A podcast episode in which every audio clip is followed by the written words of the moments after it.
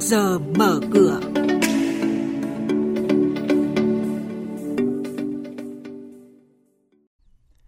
Thưa quý vị và các bạn, dự kiến tăng mạnh mức trần chi trả bảo hiểm tiền gửi.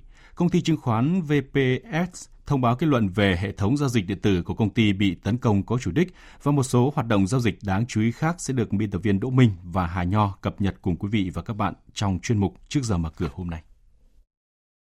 Thưa quý vị và các bạn, mới đây chính phủ đã công bố dự thảo quyết định của Thủ tướng về hạn mức trả tiền bảo hiểm tiền gửi. Dự kiến số tiền bảo hiểm được trả cho tất cả các khoản tiền gửi được bảo hiểm theo quy định của luật bảo hiểm tiền gửi của một cá nhân tại một tổ chức tham gia bảo hiểm tiền gửi tối đa là 125 triệu đồng, tức là tăng thêm 50 triệu đồng so với hiện hành. Theo thông báo của công ty chứng khoán VPS dựa trên kết luận của Cục An toàn Thông tin, Bộ Thông tin và Truyền thông, hệ thống giao dịch của VPS đã bị tấn công có chủ đích, dẫn tới nghẽn hệ thống, từ chối việc đăng nhập hệ thống của một số khách hàng trong tuần vừa qua. Đây là vụ tấn công trên môi trường mạng đầu tiên diễn ra ở thị trường chứng khoán Việt Nam. Đại diện phía VPS cho biết việc tấn công này không ảnh hưởng tới tài sản của nhà đầu tư.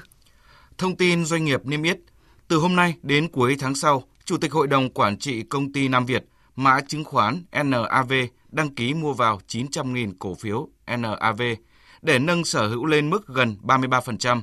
Còn trong một tháng, tính từ ngày mai, kế toán trưởng công ty sản xuất và công nghệ nhựa pha lê, mã chứng khoán PLP đăng ký bán toàn bộ hơn 1 triệu cổ phiếu PLP, tỷ lệ 4%.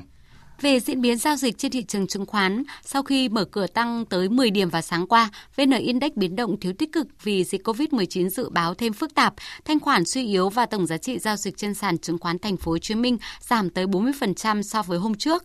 Tuy nhiên, chỉ số thị trường vẫn giữ được mức tăng 10 điểm khi đóng cửa hôm qua, giúp VN Index mở cửa phiên giao dịch sáng nay từ 801,1 điểm, còn HNX Index khởi động từ 108,1 điểm, Upcom Index là 54,8 điểm. Quý thính giả đang nghe chuyên mục Trước giờ mở cửa phát sóng trên kênh Thời sự VV1 từ thứ 2 đến thứ 6 hàng tuần trong theo dòng Thời sự sáng. Diễn biến thị trường chứng khoán Biến động giá hàng hóa được giao dịch liên thông với thế giới trên Sở Giao dịch Hàng hóa Việt Nam. Nhận định phân tích sâu của các chuyên gia tài chính, cơ hội đầu tư được cập nhật nhanh trong trước giờ mở cửa. Thưa quý vị và các bạn, tiếp theo sẽ là các thông tin cập nhật về thị trường hàng hóa đang được giao dịch liên thông với thế giới tại Sở Giao dịch Hàng hóa Việt Nam. Chúng ta sẽ cùng nghe nhận định của ông Đoàn Bảo Trung, chuyên gia phân tích thị trường Sở Giao dịch Hàng hóa Việt Nam. Thưa ông là trong ngày hôm qua thì hàng hóa nào trên thị trường có biến động mạnh nhất và xin ông cho biết là nguyên nhân như thế nào? Trong phiên giao dịch ngày hôm qua, chỉ số MXV Index đã giảm mạnh 1% xuống chỉ còn là 1.462,06 điểm. Trong đó, đáng chú ý nhất là biến động bất thường của thị trường dầu thô và cà phê. Giá dầu thô WTI hôm qua quay đầu giảm mạnh xuống dưới 40 đô la Mỹ một thùng sau khi Mỹ công bố số liệu về GDP quý 2 ghi nhận mức tăng trưởng âm đến hơn 30%.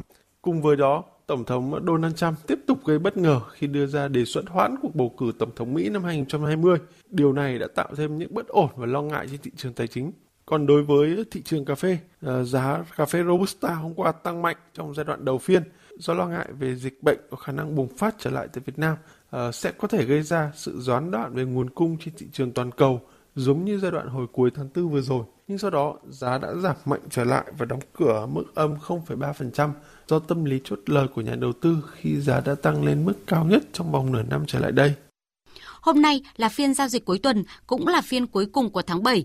Vậy các nhà đầu tư sẽ phải chú ý đến các thông tin nào trong ngày hôm nay thưa ông?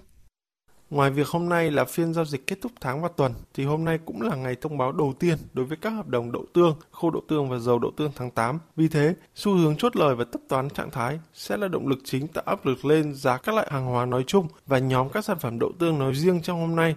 Tuy nhiên, do đây không phải là tháng có thanh khoản cao nhất nên tác động từ ngày thông báo đầu tiên có thể sẽ không thể nhìn thấy rõ như bình thường. Vâng, xin cảm ơn ông.